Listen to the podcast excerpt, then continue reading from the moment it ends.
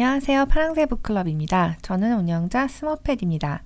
오늘은 gig경제의 배경과 현실, 전망에 대해 다룬 세라 캐슬러의 직장이 없는 시대가 온다를 리뷰합니다. 세라 캐슬러는 주로 스타트업에 대한 글을 쓰는 저널리스트, writer, 편집자이며 쿼츠, 와이어드, 패스트 컴퍼니 등에 기고하고 있습니다. 저자는 미국의 시골인 위스콘신 주에서 자랐고 어른들은 꿈을 쫓아라, 자아를 실현해라 이런 이야기보다는 멀쩡한 직장에 취직해서 존중받고 품위 있게 살아라 라는 말을 해줬다고 하죠. 또 세라 캐슬러는 밀레니얼 세대인데요. 누구나 직업의 안정성을 추구하고 싶어 하지만 그들 세대는 기성 세대와는 달리 그게 쉽지 않았다고 쓰고 있습니다. 대학교 4학년이던 2010년에 미국의 실업률이 두 자릿수를 기록했으며 저널리스트가 되고 싶었지만 이미 많은 언론사들이 온라인으로 옮겨가거나 많은 저널리스트의 일자리도 사라지거나 비정규직이 되어버린 현실을 경험했고 기경제라는 현상이 생기자 열렬한 관심을 가지기 시작했습니다. 이 책은 세라 캐슬러가 6년에 걸쳐 수많은 고용주, 사업가, 프리랜서, 우버 드라이버, 정치인 등을 취재하고 기 경제의 출현과 발전, 문제와 전망에 대해서 써내려간 책입니다. 전통적인 제조업이 붕괴되고 자동화가 가속되어 일자리가 줄어드는 등 급격한 고용 환경의 변화를 겪고 있는 미국 사회에서 하나의 대안으로 떠올랐지만 금방 많은 문제를 드러낸 긱 이코노미는 요 몇 년 많은 논란을 불러왔고 이 책은 그러한 현상을 조명해서 거시적인 하나의 흐름으로 정리해낸 수작이라고 생각하고요. 2018년에 파이낸셜 타임즈에 의해 최고의 경제 관련서로 선정되기도 했습니다. 서문에서 처음에 나는 기 경제가 새로운 화두이자 경제 문제를 해결해 줄 묘안으로 떠오르면서 벤처 투자금을 미친 듯이 빨아들이는 현상을 봤다. 그러다 노동자 착취 이야기가 터져 나오자 한때 기익 경제를 탄생시켰다고 큰 소리치던 회사들이 애써 그 용어와 거리를 두는 모습을 보게 됐다. 기익 경제가 어떤 사람들에게는 새로운 기회를 만들어 줄 수도 있지만 반대로 노동의 세계를 이토록 처참한 풍경으로 만든 요인을 더욱 심화시킬 수도 있다. 기본적인 용어에 대해서 알아보도록 할게요. 일단 책의 제목이 직장이 없는 시대가 온다라고 번역되어 있는데요. 원제는 Gigged, G-I-G-G-E-D이고 부제로 gig economy, 직업의 종말과 일의 미래라고 되어 있습니다. gig이란 건 원래 무대에서 그때그때 짧게 보여주는 공연을 말하는데요. 이 개념이 노동으로 확장되면서 의뢰인이 그때그때 필요한 작은 일을 올리면 독립적으로 움직이는 노동자들이 운전이라든지 청소, 음식 배달과 같은 일들을 그때그때 해주고 보수를 받는 노동 방식을 말하고 있습니다. 주로 공유 경제나 on-demand 서비스를 뒷받침하기 위해서 쓰이는 노동력인 경우가 많고요.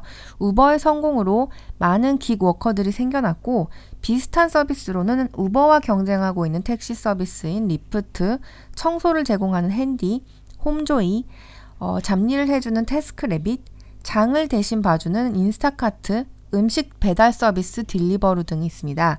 국제노동기구에 의하면 2020년에는 미국 인구의 약 40%가 기경제 워커가 될 것이다라고 전망합니다. 저는 사실 직장이 없는 시대가 온다라는 제목이 꼭 적절한 번역은 아니라고 생각하는데요. 왜냐하면 앞으로 올 현상에 대해서 다루고 있는 것이 아니고 우버를 계기로 이미 시작된 현상에 대해서 쓰고 있기 때문입니다.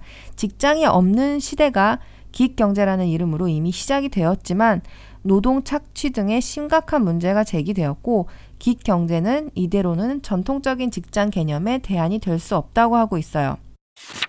후기에서 결론적으로 나는 일자리를 개편하려던 실리콘밸리의 시도가 틀렸다고는 생각하지 않는다. 기존의 일자리 시스템이 제대로 작동하지 않으니 스타트업의 실험 정신이 필요했던 것이다. 하지만 일자리 문제를 해결하겠다고 하면서 그리고 그들의 말맞다나 유연성을 주입하겠다고 하면서 그것과 관련된 지원 구조를 개선하지 않는 것은 진보라고 칭하기 어렵고 당연히 혁신으로 보이지도 않는다. 이 책에서는 다섯 명의 긱워커를 심층 취재하고 그들의 이야기를 따라가는데요. 그런 형식으로 써내려갔기 때문에 훨씬 읽기 쉽고 gig 경제가 개개인에게 어떤 영향을 끼쳤는지를 더 이해하기 쉬워요. 지겨운 직장 생활을 하다가 긱스터를 이용해서 freelance를 하기로 다짐한 프로그래머 커티스. 가족의 생활비를 벌기 위해서 필사적으로 메커니컬 터크에서 사진 tagging 등의 단순 업무를 해치우는 크리스티. 피라미드 사기에 빠졌다가 우버 기사로 다시 돈을 모으려고 애쓰는 에이브. 긱 워커를 양성해서 지역 사회의 빈곤을 해결하려는 테런스. 매니지드 바이 큐라는 오피스 청소와 관리 회사를 세우는 댄. 이렇게 주로 다섯 명의 종적을 따라가는데요.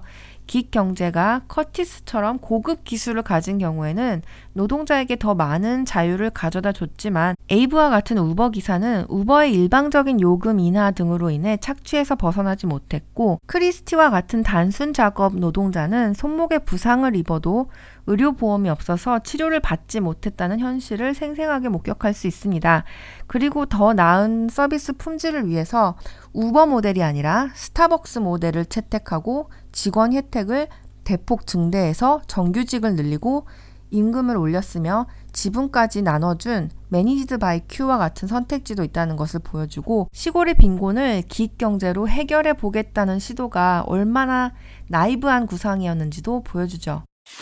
그는 만일 실리콘밸리가 정말로 듀머스의 변화를 일으키기 원했다면 주민의 삶을 조사하는 게 먼저였다고 한다고 봤다. 그랬으면 디지털 앱이나 두어 번 지급되는 지원금으로는 이미 100년 넘게 아성을 쌓아온 가난에 타격을 줄 수 없다는 사실을 사마스쿨 같은 프로그램이 효력을 발휘하려면 10배는 더 많은 자원이 투입돼야 한다는 사실을 깨달았을 거라고 한다. 저는 실리콘밸리의 가장 큰 문제가 바로 이거라고 생각해요. 그 서비스를 사용할 인간의 삶에 미칠 영향은 전혀 생각하지 않고 어떻게 하면 많은 투자금을 유치할까만 궁리하고 있잖아요. 처음 우버가 나왔을 때 혁신적이라고 찬사하는 목소리가 많았던 것을 기억합니다. 시작은 이상론이었고 노동자들에게 유연성을 주면서도 더 많은 일감을 창조해서 고소득을 창출하겠다는 말은 그럴듯하게 들렸죠. 하지만 기업의 핵심 서비스가 운송인데 직원도 고용하지 않고 차량도 구입하지 않고 앱만 만들겠다. 이건 지나치게 피상적인 해결책이었다고 생각합니다. 일단 실리콘밸리는 기술로 사람들의 생활을 변화시키는 것을 혁신이라고 부르면서 변화가 무조건 긍정적인 거라고 생각하는 편향에서 벗어날 필요가 있다고 생각을 해요. 페이스북 같은 경우도 그렇죠. 모두가 온라인에서 연결된 멋진 민주적인 세상이 오면 다들 행복해질 거라고 했지만 실제로는 사람들의 정신건강과 사생활 보호에 큰 악영향을 미쳤고 가짜 뉴스를 유포하는 플랫폼이 되고 말았어요. 그리고 혁신을 일으키는 서비스를 만들겠다고 큰 소리를 칠 거면 그 영향을 받는 사람들의 삶에 대한 더 깊은 통찰이 필요하다고 봅니다. 이것은 기업 가와 업계인들이 지켜야 할 최소한의 윤리라고 생각하고요. 택시 회사인데 택시 운전 일을 통째로 밖으로 넘겨버릴 거면 그 일을 받아서 생활하는 저임금 노동자들의 현실에 대한 조사 분석은 더 철저히 했어야 된다고 생각을 해요. 기술은 기술이다라고 생각하기 쉽지만 기술 뒤에는 항상 사람이 있으니까요. 이러한 고용 형태에 대한 해결책으로 이 책에서 논의되고 있는 것 중에 하나가 이동형 복지입니다. 이동형 복지란 고용주에게 종속되지 않고 노동자가 일터를 옮길 때마다 따라 움직이는 사회보험 프로그램을 뜻합니다.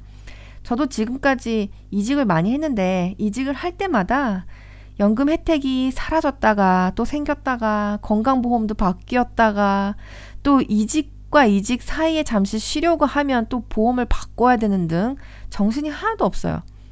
그 기존에 만들어진 틀에 맞춰서 남자가 한 직장에서 평생 근무하고 여자는 집안일을 하고 애는 둘을 낳는다는 이 라이프 스타일에 모든 제도가 맞춰져 있어서 비전통적으로 일하는 현대인들의 needs에 전혀 맞지 않다고 생각하고요. 이동형 복지는 gig worker뿐만 아니라 비전통적으로 일하는 노동자들을 보호하기 위한 수단이 될 수 있기 때문에 앞으로도 도입이 더 활발하게 논의되어야 할 것입니다. 오늘은 세라 캐슬러의 직장이 없는 시대가 온다를 리뷰하면서 기 경제와 실리콘밸리의 문제점, 노동의 변화와 이동형 복지 등에 대해서 다뤘습니다. 책을 이미 읽으신 분들은 생각을 공유해 주시면 감사하겠고요. 아직 안 읽으신 분들은 꼭 이 책을 읽는 계기로 삼아 보세요. 감상은 유튜브나 네이버 오디오 클립 코멘트란을 이용해 주시고요. 트위터 하시는 분들은 해시태그 트위터 북리뷰를 이용해 주세요. 재미있게 들으셨다면 구독과 좋아요 부탁드립니다. 그럼 다음 시간에 만나요. 감사합니다.